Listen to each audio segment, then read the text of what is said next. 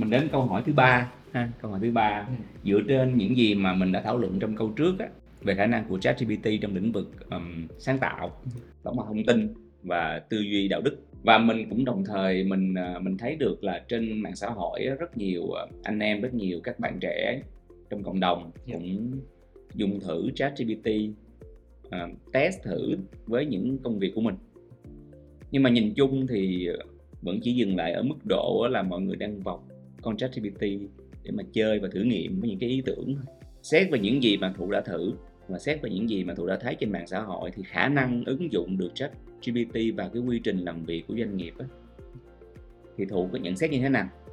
À, và ở đây mình sẽ không chỉ nhìn trong lĩnh vực marketing mà mình nhìn rộng ra hơn là trong cái tất cả mọi quy trình kinh doanh của doanh nghiệp thì khả năng tích hợp được chat GPT một cách nghiêm túc đến đâu? Với cái ý này thì nó khá khá là rộng khá là rộng. Thì uh, như chúng ta đã bàn lúc đầu thì chúng ta không phủ nhận đó là uh, Open là, là AI là AI và ChatGPT nói riêng có những cái tiềm năng rất là lớn. Nói về AI thì các doanh nghiệp mà họ đã họ đã sử dụng AI hiền đe đâu đó khá là nhiều rồi. Bây giờ có ChatGPT phát triển hơn thì chúng ta thấy rõ được cái xu hướng đó hơn. Thì uh, theo một số cái bài bài viết chuyên ngành trên Harvard Business Review thì chúng ta có thể chia Ờ, những cái ứng dụng của AI vào trong doanh nghiệp thành ba cái nhóm chính để mà mọi người dễ hình dung. Ở cái nhóm thứ nhất là cái nhóm mà dễ nhìn, dễ thấy và đã được sử dụng nhiều nhất đó là tự động hóa các quy trình. Ờ, hiểu đơn giản là chúng ta thiết lập những cái workflow tức là những cái process để làm việc một cách tự động có sự hỗ trợ của AI để mà giải quyết những cái công việc mà nó có thể là lặp đi lặp lại hay là những cái công việc mà có thể được thay thế bởi máy móc mình lấy ví dụ như là uh, những cái việc mà nhập dữ liệu khách hàng hay là sắp xếp dữ liệu khách hàng trong database hay là việc là train cho AI có thể đọc những cái email gửi đến hộp thư chăm sóc khách hàng để tự động phân loại xem là email nào thì nên được uh, chăm sóc nên được ưu tiên email nào là thư rác vân vân. Thì đây là những cái ứng dụng mà nó gọi là uh, thấp nhất nhưng mà nó được sử dụng nhiều nhất uh, trong trong trong cái ứng dụng AI trong các hoạt động doanh nghiệp hiện tại. Uh, đó là cái thứ nhất. Cái thứ hai một cái nó cao cấp hơn mình gọi nó là cái sự um, ứng dụng về hiểu biết có nhận thức tức là uh, việc các doanh nghiệp sử dụng những cái thuật toán như là deep learning này hay là machine learning để mà phát hiện ra những khuôn mẫu những cái ý chung trong một cái nhóm dữ liệu lớn để từ đó nó giải thích cái ý nghĩa đó và nó áp dụng cái đó vào vào vào trong những cái bước tiếp theo.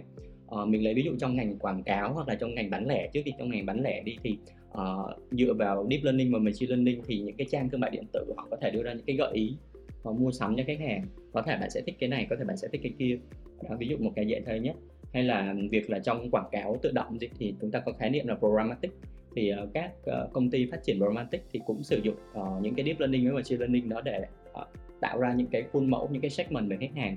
Uh, ví dụ gần đây mình có làm việc với một số công ty quảng cáo ở nước ngoài như là Inmobi hay là Eskimi họ cung cấp cái dịch vụ programmatic thì mình có hỏi là bằng cách nào mà cái hệ thống nó có thể nhận diện được là những cái người này có cái tầng lớp là thu nhập cao? Thì họ giải thích là với cái deep learning ấy, ờ, họ sẽ dựa vào nhiều cái yếu tố tham chiếu ví dụ như là cái thiết bị người đó đang sử dụng là mắc tiền hay rẻ tiền. Ờ, họ thường lui đến những cái vị trí trung tâm hay là những cái chỗ như thế nào. Rồi họ thường có xu hướng vào những cái website nào để mua hàng và đặt hàng.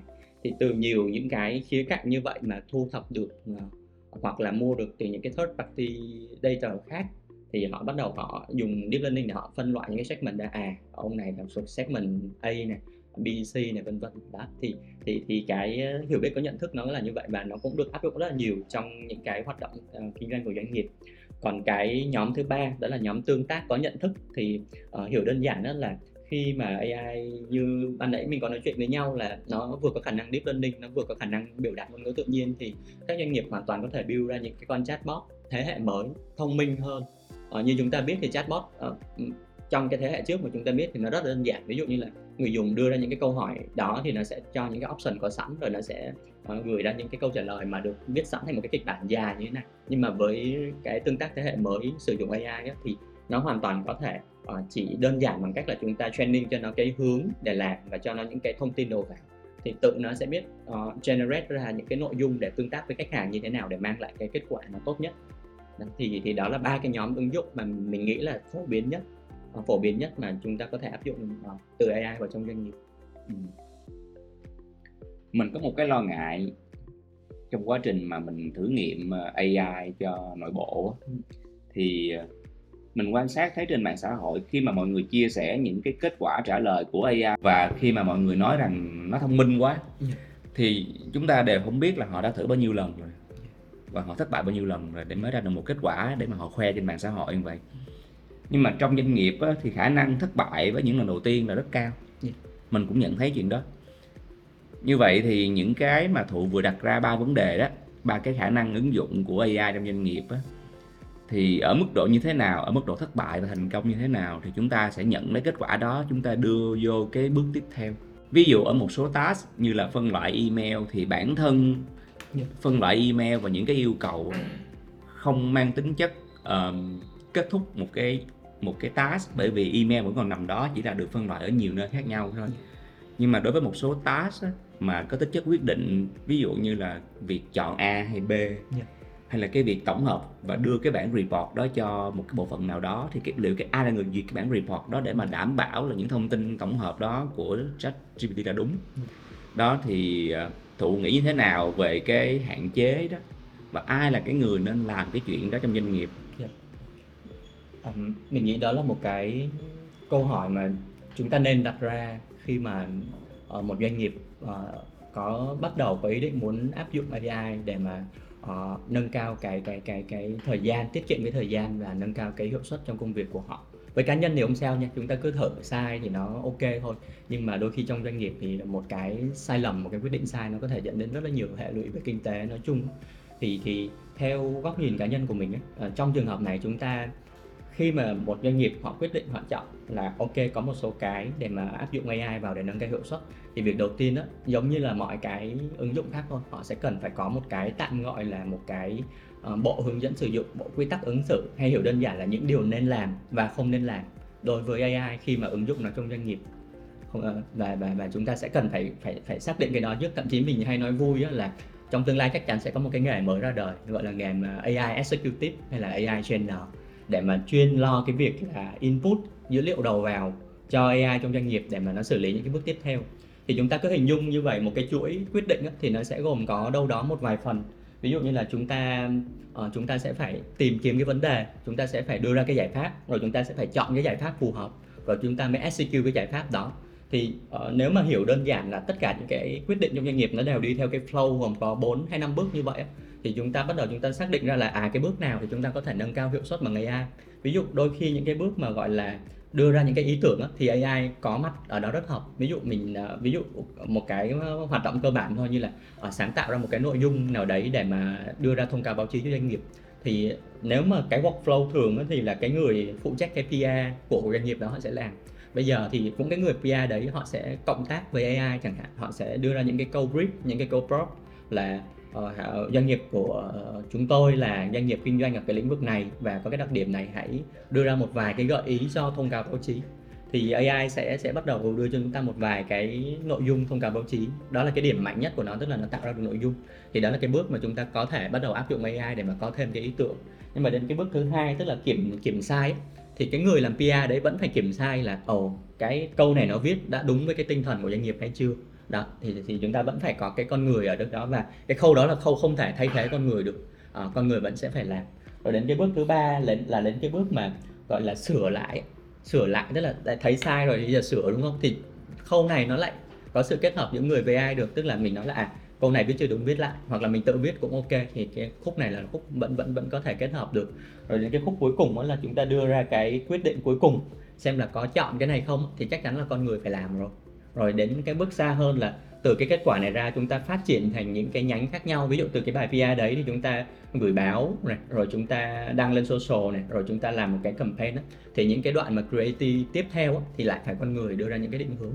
Thế thì nhìn vào nguyên cái flow đấy thì AI hiện đen nó có thể xuất hiện ở một số cái bước để mà nó giúp tiết kiệm thời gian nâng cao hiệu suất nhưng mà nó sẽ sẽ sẽ không thay thế hoàn toàn. Và một cái doanh nghiệp mà sử dụng AI một cách thông minh đó, thì họ sẽ phải hoạch định ra là trong những cái process của họ thì cái bước nào có thể áp dụng được những cái trường hợp đông và đu là như thế nào? Và phải ban hành nó một cái rất là rõ giống như là nội quy công ty vậy thì lúc đấy doanh nghiệp đó mới mới có thể sử dụng AI hiệu quả. Ờ, mình nghĩ đó cũng là cái lý do mà mà mà người sáng lập của OpenAI nói rằng là chúng tôi có vẻ như là tung ra ChatGPT hơi sớm. Ờ, thị trường chưa kịp thích nghi ờ, những cái chuẩn mực chưa kịp đưa ra và người ta đã bắt đầu ồ ạt sử dụng. Ừ. và thậm chí có những cái người sử dụng với mục đích xấu nữa. Là Ừ. đó, đó, đó chính là cái hệ lụy mà chúng ta quá phụ thuộc hoặc là chúng ta sử dụng nó không đúng cái mục đích Ừ. Hoặc là đôi khi chúng ta không nên thần thánh hóa cái vai trò của ChatGPT quá hay Dạ. là thần thánh hóa vai trò của AI quá bởi vì AI có thể là một công cụ hữu ích trong cái chuyện là tăng hiệu suất Dạ. và giúp rút ngắn một số những cái quy trình hay là làm tốt hơn một số những cái task mà yêu cầu về mặt quy mô Dạ.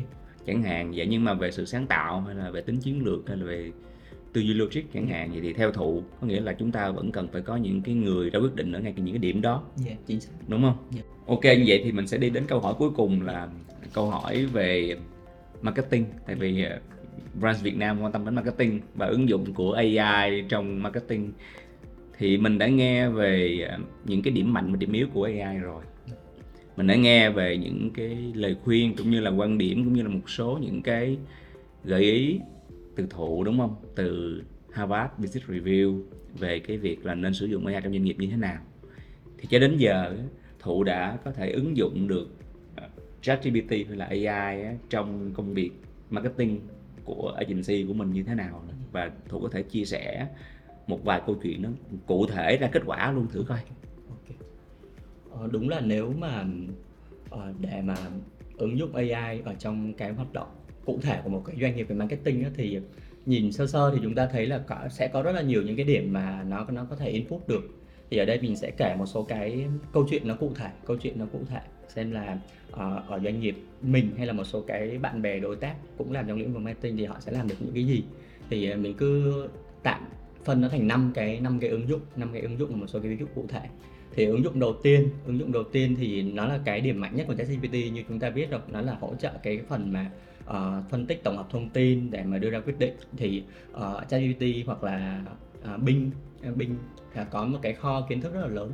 Thì nếu mà chúng ta biết trò chuyện đưa ra những câu hỏi mang tính là follow up mang tính là gợi ý thì nó với cái khả năng về về deep learning và thể hiện ngôn ngữ tự nhiên nó có thể đưa cho chúng ta những cái ý tưởng thì như mình nói ban đầu á uh, uh, chúng ta có thể chọn lọc những cái ý tưởng nó phù hợp để mà chúng ta đưa ra những cái cái cái cái quyết định xem là nên chọn ý tưởng nào. Ví dụ khi mà mình làm việc với một số cái nhãn hiệu uh, internal trong team để mà giải quyết một cái vấn đề marketing cho một cái nhãn hiệu là lốp xe chẳng hạn thì mình uh, có thể mình đưa ra những cái câu cái câu hỏi gợi ý là mình đưa mình nói với ChatGPT rằng là hãy gợi ý cho chúng tôi những cái khía cạnh những cái mối quan tâm của người tiêu dùng khi mà họ chọn cái sản phẩm lốp xe thì thực ra cái này mình cũng có thể đoán biết nhưng mà ChatGPT đưa ra những cái câu trả lời mà nó uh, lạ hơn nó nó có thêm góc nhìn. Ví dụ uh, bên cạnh um, quan tâm đến độ bền đến giá cả thì uh, một số cái khía cạnh nó đưa ra nó có nói đến quan tâm đến cái thiết kế lốp xe có đẹp hay không nữa hay là cái cái việc Ừ. mà mà gọi là cái thương hiệu của lốp xe nó như thế nào? Thì như mình nói đó nó sẽ cho chúng ta thêm cái góc nhìn để chúng ta có thể đưa ra quyết định hơn. Ừ. và cái đó là cái mà mình nghĩ là có thể ứng dụng được. Tuy nhiên á,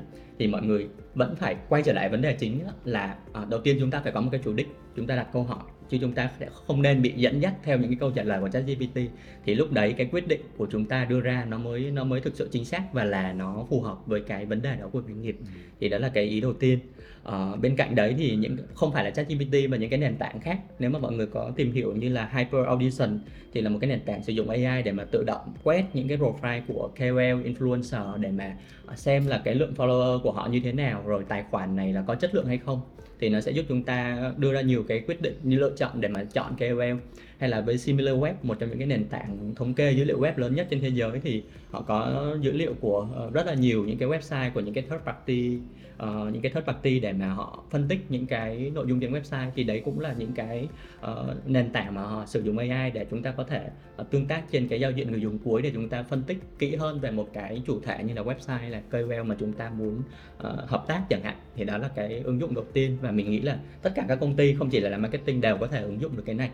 Ở cái ứng dụng thứ hai thì là cái mà chúng ta thấy hàng ngày khi mà người ta nói về ChatGPT là dùng ChatGPT để mà ờ, đưa ra những cái nội dung, để mà ờ, đưa ra những cái hình ảnh. Thì ví dụ như là bạn có thể đưa ra những cái câu gợi ý và ChatGPT có thể viết cho bạn, thì cái này nó quá quá quá là quen thuộc của bình thường rồi, thì quay trở lại vấn đề thôi.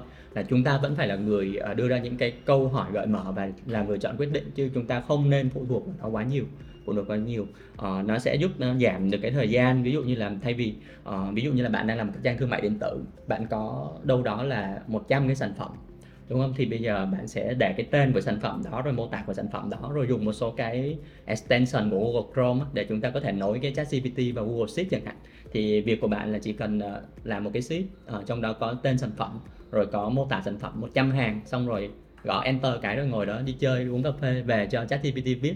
Thì nó sẽ viết một cái bài SEO dựa vào cái nội dung và cái mô tả đó của bạn cho cái sản phẩm đó. Thì nó tiết kiệm rất nhiều uh, tiết kiệm rất nhiều. Nhưng tất nhiên thì chúng ta vẫn phải sửa lại và vẫn phải đăng trên web thôi. Nhưng mà nó nó có những cái ứng dụng thực tế như vậy. Ừ. hoặc là có một số cái trang như là Midjourney một số cái công cụ AI của Midjourney hay là DALL-E của OpenAI sẽ giúp chúng ta tạo những cái hình ảnh từ những cái câu prompt như vậy. Ừ. thì đó là cái ứng dụng thứ hai mà mình thấy là uh, các bạn uh, các bạn sáng tạo nói chung á, là sử dụng cũng khá là nhiều khá là khen về cái này ừ. thậm chí công ty mình thì cũng viết một cái uh, phần mềm nhỏ riêng dựa trên những cái ứng dụng của của ChatGPT để mà uh, mình sẽ dạy cho nó những cái khuôn mẫu. Ví dụ như là viết một cái bài PR thì dài bao nhiêu uh, viết một cái bài social post dài bao nhiêu viết một cái outline blog thì dài bao nhiêu. Mình đặt sẵn những cái model như vậy. Là bây giờ chỉ cần nhập cái nội dung nhập cái mô tả sản phẩm thì nó sẽ tự động nó viết theo cái model mà mình đã đã ừ. training wow. thì nó nó sẽ giúp tiết kiệm rất nhiều thời gian. Chúng ta chỉ sửa sửa lại một chút thôi. Ừ. Ờ, chứ chưa sau đó thì chúng ta um, Hyundai là có thể sử dụng được. Thì đó là cái cái ứng dụng thứ hai.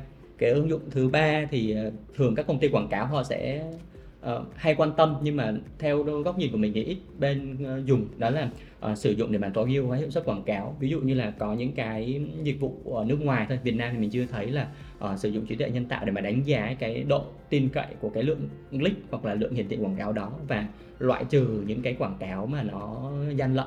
Thì cái này nó cũng chỉ là một cái thuật toán deep learning thôi. Ví dụ như là nó sẽ đưa vào những cái model nó dạy là cùng một cái địa chỉ IP đấy mà trong một cái khoảng thời gian nhất định mà click quá nhiều lần thì sẽ loại cái địa chỉ IP đó ra khỏi cái báo cáo và khỏi cái trình duyệt quảng cáo là nó sẽ không phát nữa. Ừ. thì chúng ta sẽ có thể sử dụng cái đó để mà tối ưu hóa cái hiệu suất quảng cáo. À, ví dụ như vậy.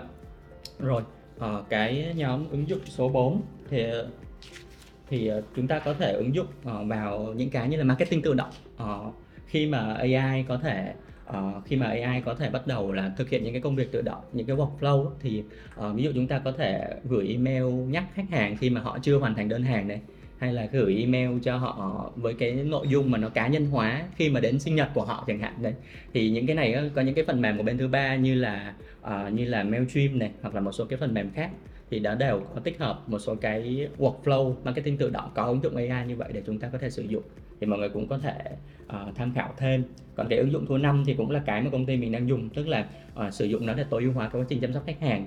Thì cái này nó sẽ sử dụng một cái ứng dụng cao hơn của OpenAI đó là Python Python có nghĩa là chúng ta sẽ uh, tải lên những cái tài liệu những cái khuôn mẫu để chúng ta train cho cái con OpenAI của OpenAI. Giống như là chúng ta đi mượn tạm mượn tạm công nghệ đó mình nói ê, ê thằng đó ví dụ mình nói là ê OpenAI mày có cái con nó hay quá giờ tao mượn tạm tao train dữ liệu của tao.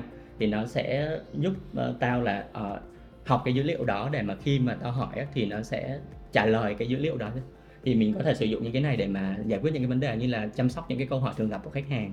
Ví dụ như là mình mình tải lên đó mình train lên đó những cái bộ câu hỏi thường gặp thì khách hàng có thể tương tác qua giao diện chatbot để mà đưa ra những câu hỏi và AI được train bằng dữ liệu của doanh nghiệp nó sẽ đưa ra những cái câu trả lời.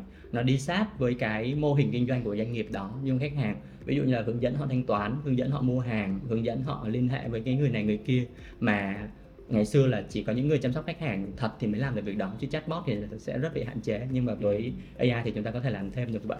Hoặc là như ở công ty mình thì mình cũng đang uh, đội ngũ của mình cũng đang nghiên cứu một cái ờ, một cái dự án đó là uh, training cho AI dựa vào cái thuật toán về Python đó để mà cho nó học những cái dataset về marketing. Hiểu đơn giản là mình đi collect rất là nhiều những cái báo cáo những cái kiến thức hay về marketing để biến nó thành một cái dataset và từ đó thì mình có thể hỏi nó là à, ok với cái vấn đề đó ví dụ như là tổng quan thị trường Việt Nam thì có bao nhiêu thiết bị connected TV thì nó có thể đưa ra được những cái câu trả lời rất là chính xác dựa trên tất cả những cái dataset mà mình train vào ừ. và nó sẽ vượt xa cái câu trả lời từ Google hoặc là những cái bên khác tại vì ở những cái dữ liệu này là mình phải training vào chứ không phải là nó hiển thị public trên những cái website ừ. Ờ, đó thì đó là một số cái cái cái ứng dụng năm cái ứng dụng mà mình nghĩ là hiện nay tất cả các doanh nghiệp marketing đều có thể bắt đầu áp dụng để mà uh, sử dụng AI trong doanh nghiệp của họ. Ừ. Wow, rất nhiều những cái rất nhiều những ứng dụng thú vị mình nhìn ở đây á, thì mình thấy được á, là ngoài cái ứng dụng số 3 có nghĩa là thử nghiệm quảng cáo á, và tối ưu quảng cáo thì mình nhìn ở góc độ là back end nhiều hơn yeah. còn lại bốn ứng dụng còn lại thì Ờ, mình nghĩ doanh nghiệp nào thuần về sáng tạo và cởi mở thì cũng có thể ứng dụng được Yeah. Thì ờ, nếu mà có những cái link tham khảo hay là những cái file tham khảo thì ờ, Thụ có thể chia sẻ với lại độc giả brand Việt Nam được không? Dạ vâng. Có nghĩa là mình sẽ đính kèm những cái link này và những cái tài liệu này bên dưới bài viết để mà các bạn có thể xem, có thể thử Dạ, chắc chắn. ha. Thì ờ, rất là cảm ơn Thụ đã đến đây hôm nay để mà chia sẻ về chủ đề ChatGPT cũng như là một số những cái quan điểm về những gì AI có thể làm được hoặc là không làm được đúng không? Và những cái ví dụ về um, phạm trù ờ, sáng tạo tổng hợp Dạ. và đạo đức của ChatGPT đúng không? Và có rất nhiều những cái thông tin trong bài mà trong cái phạm vi của podcast thì mình sẽ không có truyền tải được. Ví dụ như là những cái liên kết những cái biểu mẫu hay là những cái mô hình ờ, training AI như là thủ nói nhưng mà mình cái khi mà mình tải lên một cái bộ dữ liệu và mình cho AI học và đưa cho mình một câu trả lời có bối cảnh bên trong doanh nghiệp nhiều hơn Dạ. thì mình sẽ thấy là ứng dụng nó hiệu quả hơn nhưng mà nói thì dễ đúng không Dạ, Nhưng mà làm thì nó sẽ là một quá trình rất khó để chuẩn hóa. đúng Dạ. rồi nói thì dễ nhưng mà khi mà làm thì nhưng mà cũng tốt để mà các bạn có được một cái góc nhìn mới cũng Dạ. như là có nhiều cái ví dụ tham khảo hơn Dạ. thì một lần nữa cảm ơn thụ đã đến đây hôm nay để mà chia sẻ về chủ đề này với lại Brands Việt Nam Dạ. cảm ơn các bạn đã nghe hết podcast ngày hôm nay các bạn nhớ subscribe kênh ờ, podcast Brand Talk của Brands Việt Nam trên Spotify, Apple Podcast và Anchor. Xin chào và hẹn gặp lại mọi người.